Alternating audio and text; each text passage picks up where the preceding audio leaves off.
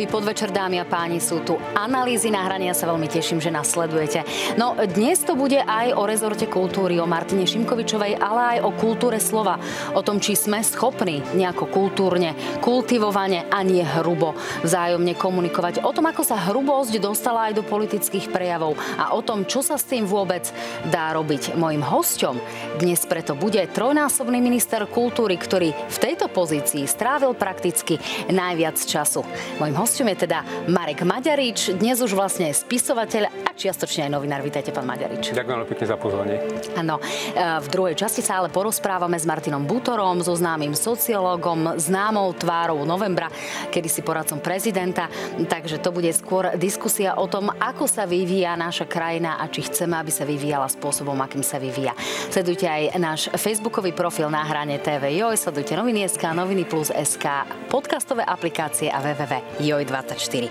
No, tak, stále mám pocit, že vás potrebujem oslovať, pán minister, je to už taká nejaká dedičná záležitosť. No. si to. Odpustím si to. Mimochodom, chýba vám tento rezort, alebo ani nie? politikami, ako výkonná politika mi nechýba, hoci o politiku sa zaujímam, ale ako taká politika mi nechýba. No vy píšete pre štandard, čiže Áno. ste tak trošku aj takým e, komentátorom, uh, komentátorom uh, tak trochu aj novinárom, ale to asi no, úplne nie. No tak vzhľadom, že som pravidelný komentátor, tak uh, je to v podstate nejaká, nejakým spôsobom aj novinárska práca, aj keď nie taká tá v teréne. No, svojím spôsobom sa nás teda rezor, rezort kultúry bytostne obidvoch týka. Pán Maďarič, ak sa pozrieme na to, že je tu podpísaná petícia 190 tisícmi ľudí, čo by ste v takejto situácii urobili, keby bola takáto petícia proti vám? Je to signál, že odchádzam, nie je o čom, alebo nie? No to záleží od toho, ako ten minister, proti e, ktorému bola takáto početná výzva nasmerovaná, ako on vlastne vníma kultúru a svoje postavenie v nej. Ak by sa ten minister cítil byť súčasťou tej kultúry, tak e, taká početná výzva na jeho odstúpenie by ním musela zatriasť musel by minimálne nejako revidovať e, tie veci, ktorými dal príčinu na takú, na takú výzvu.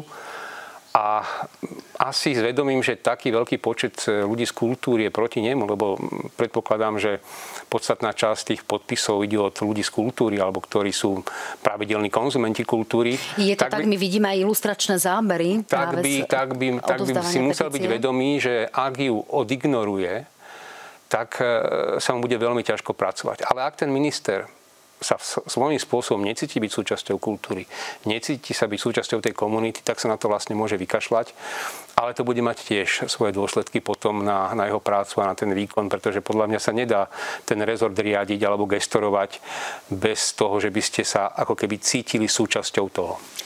Akou ministerkou je teda podľa vás Martina Šimkovičová? Zatiaľ síce nevieme, ako sa cíti, ale vieme, ako reagovala na túto petíciu. Povedala, že si dá preveriť e, mnohé z týchto podpisov. Tých podpisov ale bolo viac, ako bola voľba pre e, Slovenskú národnú stranu, za ktorú kandidovala. Čiže vy vidíte nejakú sebareflexiu z tohto pohľadu? Tu, o ktorej napokon hovoríte? No, mne sa zdá, že ona skôr zaujala ten postoj, ako že neprekáža mi to. Že proste rešpektujem, ale vlastne nič sa nedeje. Ja mám svoju predstavu a, a tu si budem nejako raziť. A vôbec myslím si, že v tejto chvíli na jednej strane ju hodnotiť je, ako na jednej strane je to predčasné, v tom slova zmysle, že predsa len nedávno to bolo len 100 dní vlády a nielen rezort kultúry, ale mnohé iné sa nedostali ešte k tomu, aby vôbec nejaké zákony predložili. Čiže to je, ako som, tá vecná stránka možného pohľadu a hodnotenia.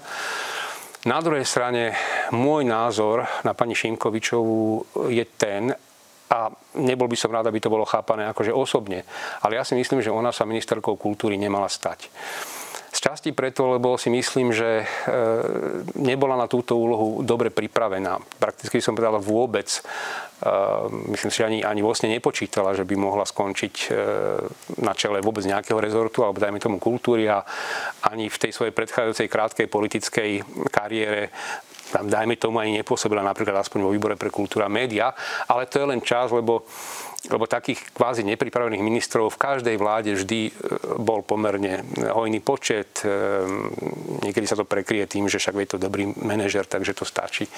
Ale to podstatné, prečo podľa mňa sa nemala stáť, je to, čo sa mi ukázalo až vlastne v tých prvých týždňoch jej pôsobenia a to je vlastne jej pohľad na úlohu ministra kultúry a na rezort ako taký.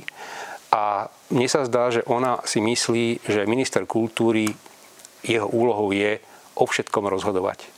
A doslova potom až o takých veciach, ako že kde má vysieť aký obraz, kto má dostať akú podporu. A toto si myslím, že je aspoň z môjho pohľadu v rozpore s tým, ako by, aký by mal byť minister kultúry. To znamená, ktoré konkrétne opatrenia, ktoré zatiaľ urobila, lebo na jednej strane je to programové vyhlásenie vlády, kde vidíme nejaké konkrétne zámery, na druhej strane je tu nejaký duch výkonu e, tej pozície v praxi a to, čo všetko pani ministerka komentovala. Vieme, že komentovala ten obraz, ktorý teraz spomínate, je to e, obraz pána Dubrovského v, v foaje Slovenského rozhlasu a podobne. Čiže e, takýmto spôsobom vás vyrušuje, že ona komentuje nejaké to konkrétne uberanie sa kultúry, ktoré majú možno, že posudzovať skôr, skôr umelci, aj to hodnotenie povedzme jednotlivých projektov, podpora a tak ďalej, to má robiť niekto iný ako minister? No, nejde o komentovanie samé ako také, hoci aj to je otázka, akým spôsobom má čo minister komentovať. To je naozaj to, čo sa, povedzme, ako pár toto ukázalo na prípade tohto obrazu, kedy ona vlastne hovorila svojim priaznivým jednotlivcom, že žiaľ e, nemá ešte tie kompetencie, aby mohla zariadiť, aby v nejakej galérii, lebo to sa bavíme o galérii Slovenského rozhlasu, nevysel konkrétny obraz. Potom to e, vidíme aj v už pomerne takých e, jasnejšie formulovaných zámeroch ohľadom zmien v tých kultúrnych fondoch, kde opäť hovorí, že musí sa to vrátiť znovu do rúk štátu, ergo ministerstva kultúry, aby sme mohli my, to znamená aj ona ako ministerka rozhodovať. A áno, myslím si, že minister kultúry má vytvárať to prostredie, má vytvárať zákony, legislatívu, nejakým samozrejme aj takým strategickým spôsobom vplývať na rozvoj tých inštitúcií, ktoré sú mu priamo podriadené alebo sú v gestii ministerstva kultúry, ale určite by nemal vstupovať priamo do toho umeleckého alebo obsahového výkonu tej kultúry. To znamená nehovoriť o tom, aké sa majú nakrúcať filmy, aké obrazy majú vysieť v galériách a podobne. A toto je ten problém, ktorý tam vidím ja, že za pani ministerkou a asi aj časťou koalície je táto mentalita. Kto teda má posudzovať ten vkus? To znamená to, čo má byť podporené. Vieme, že pani ministerka na tlačovej konferencii celkom nedávno veľmi ostro kritizovala aj spolu s ansámblom, ktorý tam bol z vedenia ministerstva kultúry, e, že ktoré dokumenty boli, e, boli podporené, že tu bola e, podporná produkcia, ktorá sa týka napríklad Mikuláša Černáka a podobne. A predovšetkým je ten apel na to nepodporovať menšinovú kultúru z pohľadu toho, že by sa tu zdôrazňovala LGBT eh, plus komunita. Kto má byť tým arbitrom, kto rozhodne, že toto je hodnotné dielo bez ohľadu na povedzme nejakú tú menšinovosť, ktorá je hodné nejakého, nejakej podpory a kde už ten minister si má povedať, že naozaj toto nie je úloha pre mňa a nemám polarizovať. No, najprv to rozdielame na to, že je tu kultúra ako celok a nie, e, každú tú časť kultúry má možnosť ministerstvo ovplyvňovať. Toto, čo ste nastolili, to je otázka e, dotácií alebo takých grantových podpor pre, pre kultúru, kde jednoducho sú aj z veľkej časti štátne prostriedky a hodnotiť tie veci, či sú hodné tej podpory, e, by rozhodne teda nemal podľa mňa aktuálny minister, to znamená politik s určitým jasným politickým presvedčením, ale e, vytvoril sa systém, kde o tom rozhodujú odborné komisie, ale ani tie komisie e, nezostavuje riaditeľ fondu. Napríklad za tých starších čiast, keď som ešte ja začínal na ministerstve kultúry, tak bol ten systém na ministerstve kultúry. Tie komisie menoval minister kultúry a rozhodnutie tých komisí, lebo dajme, to, to boli tiež odborníci, ale mohol minister kultúry kľudne zvrátiť, škrtnúť, pridať, čiže bolo to v rukách jednotlivca. Tie fondy, ako som povedal, e, tú podporu, e, o tej podpore rozhodujú komisie, ktoré zostavuje rada fondu, kolektívny orgán a riaditeľ fondu musí podpísať E, to, čo tá komisia odborná vlastne odporúči. A tých členov tých, tých komisí odborných tam nominujú všemožné kultúrne inštitúcie a združenia pôsobiace v tej ktorej oblasti, ktorá, ktorá je podporovaná. Ale samozrejme, že sa môže stať, lebo viete, keď je veľký dopyt, akože je po, tých, po tej podpore, ale sú menšie finančné prostriedky, tak sa určite stane častokrát, že aj kvalitné projekty nie sú podporené. A takisto sa môže stať, že aj komisia môže urobiť chybu, alebo proste, že nerozhodne spravodlivo, je to samozrejme subjektívna vec, ale to ešte neznamená, že tento systém tej nezávislosti od politiky je horší, ako bol ten, kvázi ministerský, kde naozaj to záviselo a vyselo to na rozhodnutí jedného človeka politika, predstaviteľa nejakej konkrétnej politickej strany. A ministra. toto je tá vec, ku ktorej smerujem, pán Maďarič. Či sa nám tu naozaj nedieje to, že nepozeráme na kultúru, na e, úroveň e, toho, ktorého diela, ktoré ideme podporiť, nepozeráme na kvalitu ako takú, ale pozeráme sa na to cez nejakú ideologickú e, prízmu. Či je to naozaj o tom, že je to, že na obraze vidíme pár gejov, alebo je to niečo podobné. Čiže, čiže či sa nám tá kultúra v tomto zmysle necenzuruje a neideologizuje podľa toho, aké nastavenie má pani ministerka. No, ide o to, či ona svoj vkus aj presadí. Lebo to, že... A zatiaľ ho presadzuje z vášho pohľadu? No zatiaľ ešte hovorím, neurobili, tie, neurobili sa tie konkrétne kroky. Tie fondy sa ešte nezmenili. A e, ono to často nie je, že len o vkuse. Ono je to aj, povedal by som, až takej zaražajúcej ako keby povrchnosti. A vy ste tu, alebo neviem, či sme sa o tom nehovorili, nebavili pred reláciou, e, ministerstvo kultúry na tlačovke poukázalo na proste škandaloznú vec, že mm, získal podporu v audiovizuálnom fonde projekt, ktorý sa volá Mickey. Má to byť nejaký film a nejaká televízna séria a už z toho mm, názvu vyplýva, že e, je tam asi tematicky stvárnený život mm, mafiána Černáka. A toto bolo povedať, že to je škandál. No ale pán štátny tajomník ministerstva kultúry, ktorý o tom hovoril, on čítal scenár? Pretože e, jedna vec je téma, druhá vec ako je stvárnená. Veď poznáme filmy, slávne filmy Krstný otec. To je takisto film o, o mafiánoch ale e, je to oslava mafie. E, takáto téma môže byť stvárnená ako spoločensko-kritická, môže byť aj veľmi potrebná. Čiže keď sa oni takto bavia o veciach, tak vlastne veľmi poškodzujú tú vec, pretože podľa mňa nemohli vedieť, o čom to je. A napriek tomu sa vyjadrujú a už hovoria, že taká vec nemôže dostať nejakú podporu. Pritom ja som tiež to nečítal, len hovorím, že niekedy k tomu pristupujú veľmi, veľmi povrchne a dávajú, dávajú proste aj do, do protikladu dva projekty, ktoré vôbec nemuseli byť možné ani v tej istej výzve ako súťažiť. Čiže to sa e, bavíme nielen o vkuse, ale aj o veľmi amatérskom mm, a povrchnom prístupe k samotnej kultúre. Môžeme hovoriť už o nejakej normalizácii? Môžeme hovoriť o tom, že tu záváňa e, príchod, že to záváňa nejakým príchodom časov bývalých, kedy naozaj tu bola nejaká e, cenzúra, kedy tu prísnym okom sa e, naozaj cenzurovalo to, čo sa bude alebo nebude podporovať. Napokon Andrej Danko sa ani netaj tým, že ideme robiť veci na svoj obraz, pretože sme tí, ktorí sa chopili moci. No, ne, neviem, to, je, to by bolo predčasné hodnotenie. Mne sa zatiaľ zdá, že sa môžeme baviť zatiaľ pomerne seriózne o nekompetentnosti ale ešte by som takéto silné slova ako cenzúra alebo niečo také by som zatiaľ nepoužíval.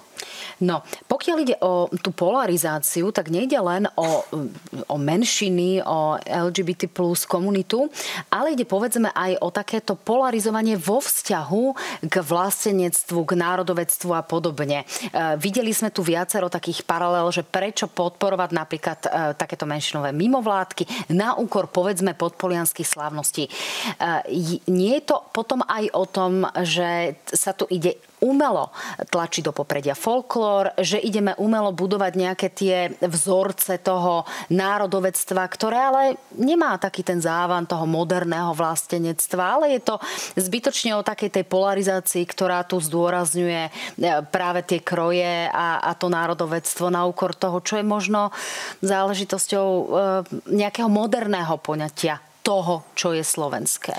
No, tu hovoríme o vstupe politikov do kultúry. Pretože ja nemám nič proti ani podpolianským slávnostiam, nemám nič proti tradičnej kultúre, e, mám svoj pohľad na e, napríklad súčasné vizuálne umenie a tak ďalej a tak ďalej. A e, to je práve ten moment, kedy sa mi zdá, že tá aktuálna politická moc osobitne politická strana, ktorá získala rezort kultúry, sa snaží svoje politické názory vtláčať do toho, aká sa má robiť kultúra. A kultúra má v tomto zmysle byť slobodná. Kultúra ako taká sama môže byť politická. To sa myslím si od určitých druhov kultúry aj očakáva. Ale nemá politik E, do tvorby tej kultúry vnášať svoje, svoje názory. Na to má parlament, na to, na to sú voľby, na to sú proste iné fóra, kde on má povedzme, presvedčiť o tom, že len a len vlastníctvo tohto druhu je to, čo je správne a ja to budem presadzovať, ale nemá sa to ako keby do tej roviny umeleckej a kultúrnej takýmto spôsobom vtláčať. My si pamätáme tie slova pani ministerky, ktoré vyslovila, keď nastupovala do funkcie, kde ju uvádzal Robert Fico a hovorila o čistej slovenskej kultúre. Pán, e, pán Maďarič, opäť som mala e, chuť vás osloviť, pán minister. Pán Maďarič, máte pocit, že sa slovenská kultúra, e, slovenský folklór podporuje málo? Že krváca finančne? Opäť dá sa na to odpovedať rôznym spôsobom. E, každá z oblastí kultúry by dokázala absorbovať oveľa viac zdrojov, ako, e, ako dostáva. Niekde sú niektoré oblasti, možno sú aj kriticky podfinancované.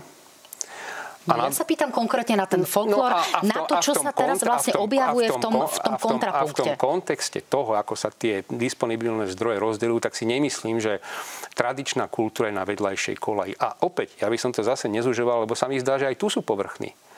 Oni majú predstavu, že tradičná kultúra je len folklór, ale folklór je len malá časť našeho kultúrneho dedictva, nehmotného. Tam patrí aj folklór, ale tam patrí aj zvyky, tam patrí všetko možné, čo sa podporuje.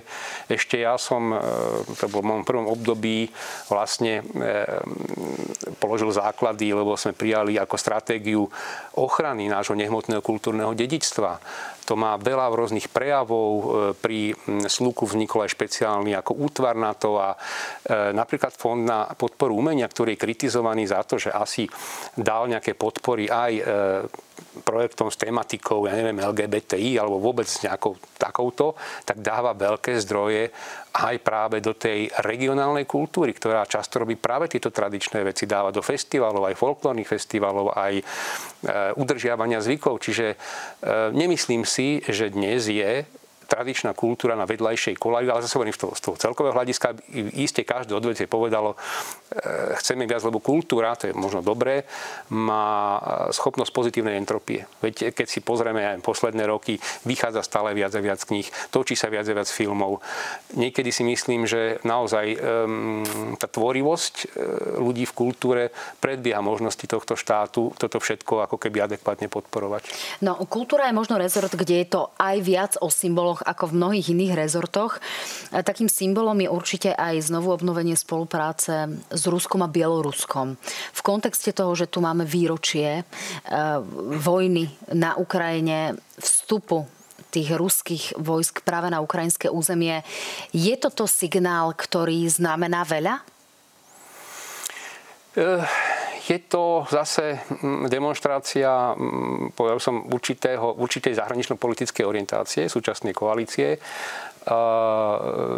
Ja nie som zástanca sankcií na ruskú kultúru, ale na druhej strane nepovažujem za vhodné, aby sme v čase vojny e, udržiavali e, veľmi živé kontakty s oficiálnymi e, kultúrnymi inštitúciami podriadenými ruskej vláde. Takže pani ministerka Viete, zase to je také, že na jednej strane ako keby zrušila e, príkaz predchádzajúcej ministerky, ktorá e, toto zakazovala, ale zase neviem ešte o tom, že by e, zrušenie toho príkazu hneď viedlo k tomu, že mm, by povedzme cestovala na návštevu k ruskému ministrovi kultúry. Takže Ťažko, Počkáme sa v tomto poved- zmysle ťažko, na tie, ťažko povedať. na tie konkrétne kroky. Otázkou je, že či to potom pre opozíciu nebude ďalší dôvod na jej odvolávanie v parlamente, ktoré sa no, presúva. Teraz bolo... S týmito odvolávaniami, ale to už je Teraz opozície. to bolo naozaj neúspešné práve preto, že parlament nebol uznášania schopný po, štvr, po štvrtýkrát práve dnes predpoludním.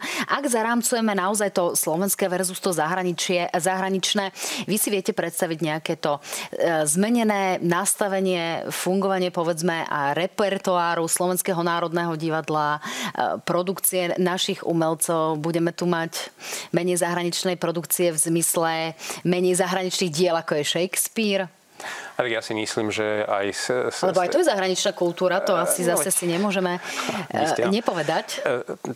Ja zase neviem to, do, do, fakt neviem posúdiť, čo je naozaj zámer a čo je len vyjadrenie určitej celkovo, tak by som povedal, nejakej nezorientovanosti alebo, alebo neschopnosti tak správne zadefinovať svoj vlastný ako postoj, veď aj, tuším, bol to zase pán Danko, ktorý sa hneď preukázal nejakou kritikou, že nemôže v balete Slovenského národného divadla účinkovať korejský tanečník. Asi by sme mali tým pádom postiahovať my zase zo sveta z tých operných scén, napríklad našich operných spevákov. Ale od toho tiež som si všimol, že cúvli. Čiže e, Domnievam sa, že nedôjde k tomu, aby bola ovplyvnená dramaturgia takých inštitúcií ako povedzme Národné divadlo alebo Košické divadlo alebo Nová scéna, že, že teda to nedôjde až tak ďaleko.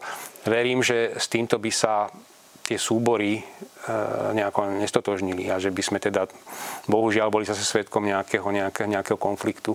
No, uvidíme, pretože asi ľudia chcú vidieť aj Romeo a, Romea a Juliu, ale aj toho Lúska Čikau Čajkovského. No, poďme k médiám. Máme tu veľmi smutné výročie, ktoré si pripomenieme e, o týždeň. Je to vražda Jana a Martiny. E, vy ste urobili v minulosti nebývalý krok, že ste sa vzdali svoje pozície ministra kultúry ako e, osoby gestorujúcej v podstate nad mediálnou scénou.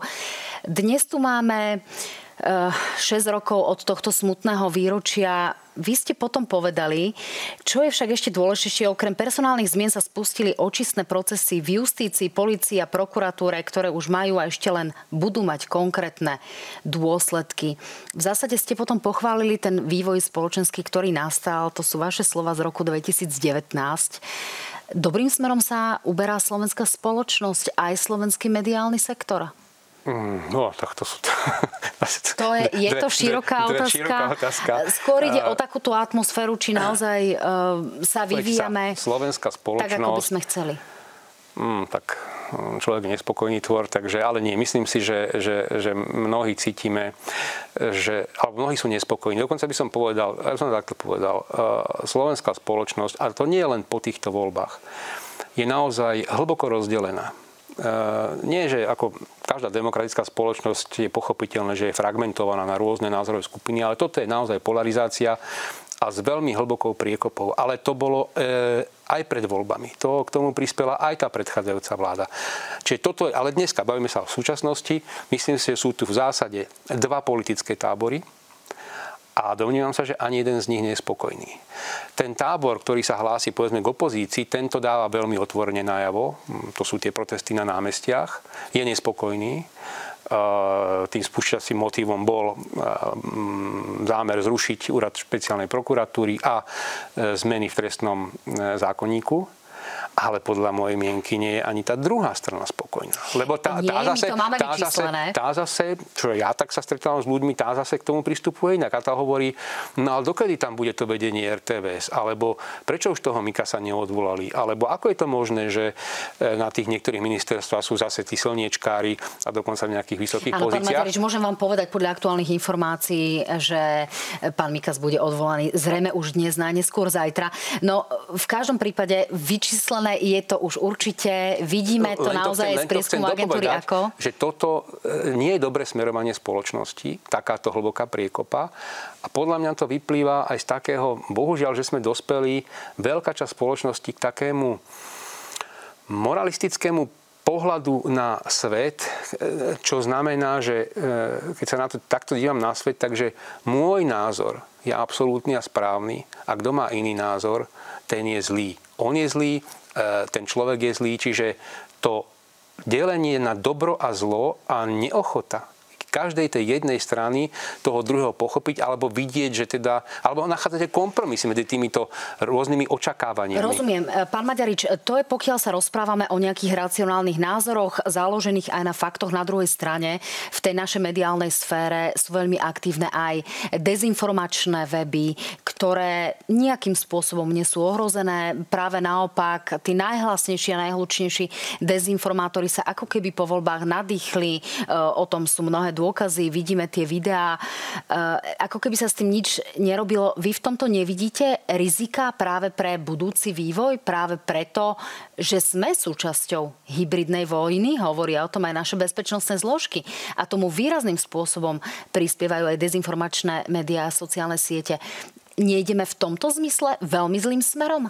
To je celosvetová realita. V tomto nie je Slovensko žiadny, žiadny unikát. Jednoducho internet, sociálne siete bol svojím spôsobom vypustený jeans flaše. Oni tie očakávania kedysi, ja si to pamätám ešte prezident Bill Clinton, Clinton, keď to v Amerike začínalo, keď sa ten internet rozširoval, hovoril, že internet to bude tá nová, nová eh, zbraň demokracie, že sa cez tie informácie bude šíriť sloboda do iných krajín.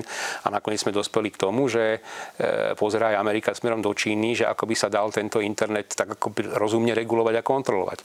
Čiže toto, toto si, podľa mňa si musíme na to zvyknúť. Je to veľmi ako keby tenká hrana, lebo to je aj o slobode slova a názoru, že, že či vôbec dokážeme e, tieto dnes už často a dneska jednotlivec šikovný môže stať vlastne médium, keď je dostatočne, ja neviem, e, zdatný v komunikácii. No a s týmto nejako nakladať, viete, buď sa ideme do extrému, že budeme to zakazovať. No, čiže to si myslím, že nejakých, čiže nejakých je, môj, môj recept je, že na toto je jediná odpoveď veľmi kvalitná práca ako keby tých mainstreamových médií, ale tam si treba tiež, e, pani redaktorka, položiť ruku na srdce, že či v nejakých kľúčových témach, ktoré hýbali spoločnosťou, tie mainstreamové médiá dostatočne reflektovali názory tej celej spoločnosti. Či tiež niekedy nie sú veľmi jednostranné a tým ponúkajú priestor tým alternatívnym médiám. Rozumiem. No, na druhej strane máme tu ešte záverečnú tému. Posledná otazočka, pán Maďarič. Andrej Danko prišiel otvorene s názorom a s návrhom, že verejnoprávna RT RTVS by mala byť štátnou televíziou. Obávate sa toho? No, ja sa domnievam, že žiaľ Bohu RTVS príde na rad e, možno po prezidentských voľbách. Hovorím preto po prezidentských voľbách, lebo si myslím, že to je ďalší možný, a to si možno aj uvedomujú v koalícii, výbušný moment, keď sa budú snažiť nejakým spôsobom v prvom kroku odstrániť súčasné vedenie.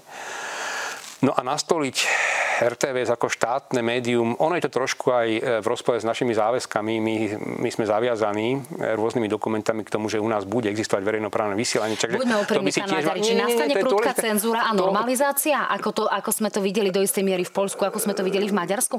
Je toto tá negatívna cesta, ktorá čaká RTVS? Domnívam sa, že keby o tom mohol rozhodovať Andrej Danko, tak áno, on si predstavuje, že keď ja vládnem, máme k dispozícii štátnu televíziu a ona má prezentovať moju politiku. E, dúfam, že tento názor úplne neprevládne, ale domnievam sa, že tu bude útok na RTV v zmysle výmeny súčasného vedenia a možno, že oveľa menej sa budú riešiť tie podstatnejšie problémy verejnoprávnych médií, ako je ich financovanie, kde zase tá predchádzajúca vláda veľmi nahrala tej súčasnej, keď to zmenila zo dňa na deň a potom stačilo pri rozpočte zmeniť jedno číslo za desatinou čiarkou a vlastne e, RTVS má dnes nie, že mala, viac ako mala mať, ale má 20 miliónov menej ako v tom predchádzajúcom období a tak ďalej, tak ďalej.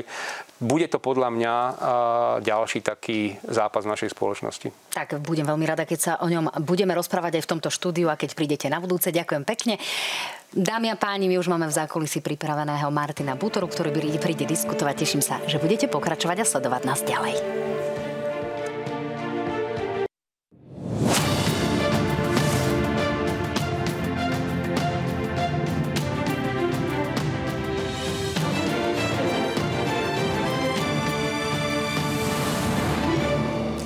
Krásny večer, dámy a páni. Máme tu druhú časť analýz na hrane. Rozprávať sa budeme o tom, kam smeruje Slovensko a či sa nám všetkým páči kam vlastne to Slovensko ide, či ho takéto chceme a čo sa s tým dá urobiť, aby možno nesmerovalo tam, kam aktuálne smeruje. No, bolo to pomerne komplikované a toto všetko si dnes rozoberieme aj so sociológom Martinom Butorom, ktorý je zároveň bielovranou, zároveň bývalým poradcom Andreja Kisku, zároveň predstaviteľom verejnosti proti násiliu, zároveň poradcom aj Václava Havla a všetko možné zásadné. Zabudla som na niečo dôležité, pán Butora?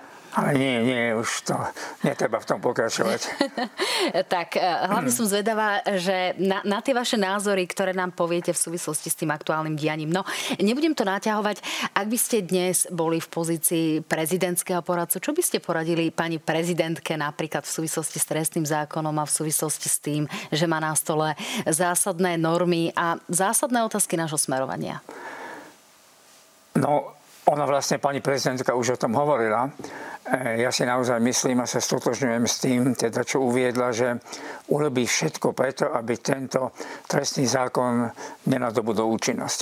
A myslím si, že preto je viacero dôvodov, niektoré z nich spomenula aj ona. E, mimochodom, e, celkom opakovane o tom hovorí aj bývalý minister vnútra, pán William Karas, ktorý najmä upozorňuje na to, že to je také obrovské množstvo zmien že by sa vyžadoval oveľa dlhší čas, aby sa mohol štát a príslušné orgány na to nejakým spôsobom pripraviť. To znamená, to nie je len otázka, e, povedal by som, zmekčovania tých trestov, alebo otázka e, tej, tej lehoty, hej, ktorá na premlčanie. To je aj otázka taká, že na základe toho, povedzme, e, bude musieť byť prepustených niekoľko sto ľudí a v tejto chvíli nie je dostatok proste aj orgánov, aj, aj, aj, aj teda probačných úradníkov, ktorí by sa nejakým spôsobom postarali o to, aby, aby sa toto všetko kontrolovalo. Tak e, tento zákon zásadným spôsobom ovplyvňuje výkon spravodlivosti, zásadným spôsobom sa týka právneho štátu a má celý, celý rad rozmanitých teda farieb a odtieňov, a ktoré sú... A že podpisujete pani prezidentke aj zámer obrátiť sa na ústavný súd. To je samozrejme, myslím si, v prípade takéhoto zákona, hej. No, e, poďme si trošku povedať o tom naozaj, že kam sa to Slovensko uberá. Ak sa na to pozeráte z pohľadu svojej odbornosti, ideme dopredu, stojíme, alebo ideme dozadu, pán Mútora? No, ako sa to vezme? E, z hľadiska toho spôsobu, ako razantne vládna koalícia vstúpila teda do tých otázok, ktoré súvisia s výkonom spravodlivosti alebo správnym štátom, e, z hľadiska toho toho opakovaného eh, aj slovami povedzme Andreja Danka alebo aj niektorých iných opakovaného tvrdenia, že proste vyhrali sme voľby, budú to politické rozhodnutia, tak to ideme skôr dozadu, ideme skôr k časom, keď Vladimír Mečer takýmto spôsobom proste rozhodoval. Eh, zvyknite si, je po voľbách. To nie je veľmi dobré z tohto hľadiska. Ale ešte... Ja vám do toho vstúpim. Ideme k tým časom, alebo zažívame vlastne analogickú situáciu a sme v časoch Vladimíra Mečiara? To sa ešte nedá povedať. Po tých 100 dňoch vidíme, že je tu taký nástup, povedal by som k tomuto, že ten, kto teda vyhrá voľby, e, tak si rozhoduje, alebo chce rozhodovať o všetkom. A to je problematické najmä vtedy, keď teda tí ľudia, ktorí tie voľby vyhrali, e, majú takú tendenciu k takému skoro autokratickejšiemu spravovaniu štátu. Ono to súvisí aj s tým, čo sa deje globálne vo svete. Žijeme v ére neistoty, žijeme v ére viacerých kríz. V takejto ére ľudia skôr e, túžia a potrebujú a požadujú určitú stabilitu a tú stabilitu im e, v ich pohľade môže zaručiť teda nejaká vláda, ktorá ponúkne tie základné sociálne a ďalšie istoty a ktorá im ponúkne nejakú, nejaký druh tejto stability. V tomto zmysle slova teda aj tí voliči týchto strán teda e, preto si práve zvolili tieto strany. No. To ale samozrejme blokuje to nastavenie do tej budúcnosti. Pretože ak sa my dneska musíme zaoberať trestným zákonom, ak sa musíme zaoberať desiatkami ďalších problematických vecí, to je napríklad obmedzovanie kompetencií samozprávy. Je tu návrh novely stavebného zákona, návrh novely zákona opatrení pre strategické investície. Samozprávy nebudú možnosť, mať možnosť rozhodovať ak si zoberieme do úvahy, že niektoré verejné a štátne inštitúcie odteraz už nebudú, nebudú riadené takým spôsobom, že bude konkurs, že bude nejaký výber, ale že o tom bude rozhodovať vláda, tak to znamená, ten princíp samozprávnosti a ten princíp demokracie je rôznym spôsobom obmedzovaný. Ak si zoberieme, že povedzme, na mnohých útvoroch sa rušia tie analytické útvory, to ktoré znamená, tomu badáte nejaký nástup koncentrácie moci a možno takej tej klanovej kultúry v tom, že sú, kto je súčasťou klanu, bude mať nejaký podiel na moci, možno aj na úkor nejakého kvalitatívneho um, zamerania, na, ne, na, na úkor uh, nejakého kvalitatívneho výberu z pohľadu obsadenia kľúčových funkcií. Je to tak? No, Myslím si, že je to vidno, je to vidno najmä na prípade teda kandidátov a ľudí z prostredia Slovenskej národnej strany. Dokonca to ani nemusia byť členovia Slovenskej národnej strany, ale z tých menších strán, ktoré sa do parlamentu dostali, tak naozaj sa pozície viaceré obsadzujú tak, či je to ministerstvo životného prostredia, alebo kultúry, alebo, alebo či je to tlak na obsadenie ďalších pozícií ľudia, ktorí jednoducho sú na mnohé tieto pozície e, nedostatočne pripravení, alebo to vôbec nikdy nerobili. Proste nevyžaluje z nich nejaká odbornosť, nejaké, nejaké e, evidentné dôkazy o tom, že na to majú. No ja sa teraz ale vrátim k tomu, čo hovoril aj pán Maďarič a hovoria to mnohí e, koaliční voliči, ktorí povedia, no ale veď vyhrali voľby, majú právo, ako hovorí Andrej Danko, dotknúť sa moci, majú právo uchopiť vedenie v tej krajine krajine a možno si aj obsadiť niektoré tieto, uh, tieto funkcie. Čo im povedať na tento pohľad? Nemajú svojím spôsobom pravdu? No, uh, Alebo je to, že áno, ale ako? Uh, myslím si, že je to skôr áno, ale ako. Veď aj keď ste hovorili s pánom Maďaričom o teda tej kultúre, tak áno, keď, keďže ministerstvo kultúry je zodpovedné za celý veľký rezort kultúry, E, tak samozrejme, že má mať nejaké základné kompetencie v tomto, ale, ale potom je otázka, že či možno odvolávať riaditeľov, riaditeľky celého hľadu desiatok inštitúcií, ktoré sú pod ministerstvom, alebo či sa robí konkurs. E, či, či teda tie fondy podporujúce umenia bude, bude povedal by som, kontrolovať, rozhodovať o nich minister, alebo potom budú rozhodovať teda tie výbory, ktoré to poskytujú. Takže toto je skoro nábeh na to, aby tá, tá koncentrácia moci ostala pri tých, e, teda tých ktorí tie voľby vyhrali. Aká bude tá koncovka tohto celého deja? Kde budeme po štyroch rokoch tejto vlády, ak tie tendencie, ktoré teraz badáme, budú v horizonte tých 4 rokov naplnené? To je otázka, ako sa k tomu postaví spoločnosť, ako sa k tomu postaví opozícia, ako sa k tomu postavia, povedal by som, aj samotní voliči týchto strán, to znamená aj vládne strany, napríklad strana Hlas, ako sa k tomu postaví samozrejme aj naši partnery, ako sa k tomu postaví Európska komisia. A zároveň ako sa bude nejakým spôsobom usádzať ten globálny vývoj. Hej, však voľby budú aj v Amerike, voľby budú v Európskom parlamente. To všetko nejak ovplyvňuje Slovensko. My dnes, my dnes nejako vidíme, akým spôsobom funguje teda hlas, že zatiaľ e, sme nezaznamenali nejaký rázny odpor vo vzťahu k vládnym opatreniam, ktorými prichádza povedzme Smer, alebo s ktorými prichádza Slovenská národná strana. Na druhej strane e, tu máme 10 tisícové protesty v uliciach už takto krátko po voľbách. Čiže kam sa sa môže uberať ten vývoj, ak sa na ňo pozeráme z pohľadu dneška, z pohľadu dnešného vývoja. Majú šancu tie protesty niečo zmeniť, alebo naopak e, ten vývoj, ktorý sa týka hlasu zatiaľ e, sa nezdá, že by tu bola nejaká opozícia v koalícii v tomto zmysle a že by sme pozorovali v budúcnosti niečo iné, ako vidíme Nie, teraz. zatiaľ sa hlas správa naozaj ako, povedal by som, významná súčasť tejto koalície a vo všetkom v podstate súhlasia so Smerom, ale ale videli sme už, že v prípade teda tohto trestného zákona, niektorých jeho paragrafov, osobitne teda e, najnovšie tá diskusia sa týka aj trestných činov znásilnenia a tak ďalej, tak, ale nie len nich. Videli sme, že aj e, e, veľká časť voličov hlasu, dokonca aj Smeru, sú proti takejto zásadnej zmene. Hej? No a keď sa to bude ďalej uberať tým, že sa zistí, že v niektorých konkrétnych prípadoch človeku ukradnú auto alebo vyrabujú dom a potom sa vlastne uvidí, že on ani ne, nebude môcť sa dostatočne domôcť nejakého odškodnenia a nebude vidieť, že ten človek, ktorý to urobil, je primerane potrestaný. Čiže tá nespokojnosť sa začne istým spôsobom prejavovať aj tam. Bude sa asi prejavovať aj v tom, že momentálne teda vláda sa rozhodla, že v tých verejných financiách pôjde veľmi ďaleko, ale to, to sa nedá dosť dobre udržať tak, aby stále mohli slubovať viac a viac a ľuďom dávať viac a viac a budú jednotlivé skupiny, ktoré budú žiadať viac. Čiže aj na tomto poli dojde k nejakému vývoju a samozrejme okrem toho popri tom bude pracovať aj opozícia. Čiže pán Butora, eh, ak sa na to pozrieme z pohľadu toho, čo ste povedali, musíme čakať na vývoj preferencií a toho, aká bude povedzme eh, reakcia z dola, reakcia tých ich voličov?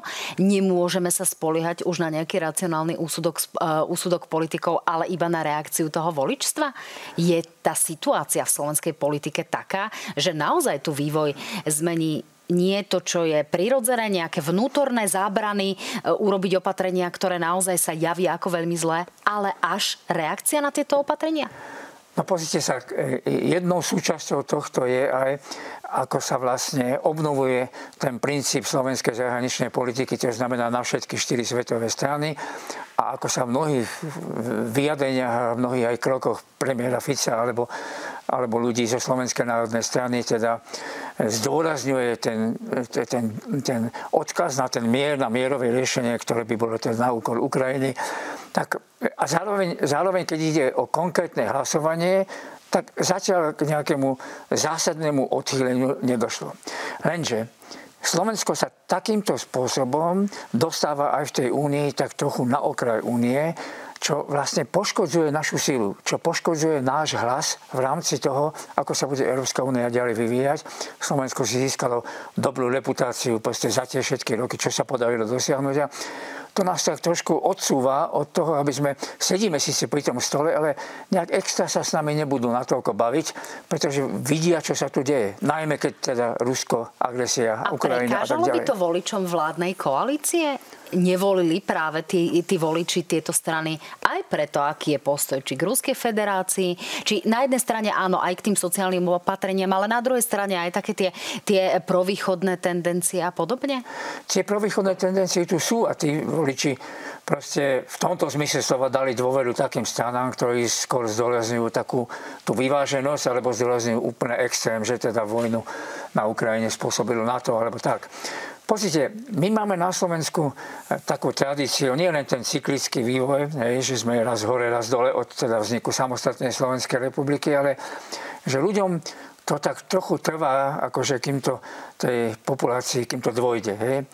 Mali sme TISA, mali sme ten režim s príšernými deportáciami Židov a potlačením proste akejkoľvek demokracie, ale postupne nejakým spôsobom ľudia prehľadli a potom boli postane. Hej. E, a mali sme takýchto období viac. Hej. Samozrejme bol Vladimír Mečar s 80% podporou a potom zase sa to zmenilo.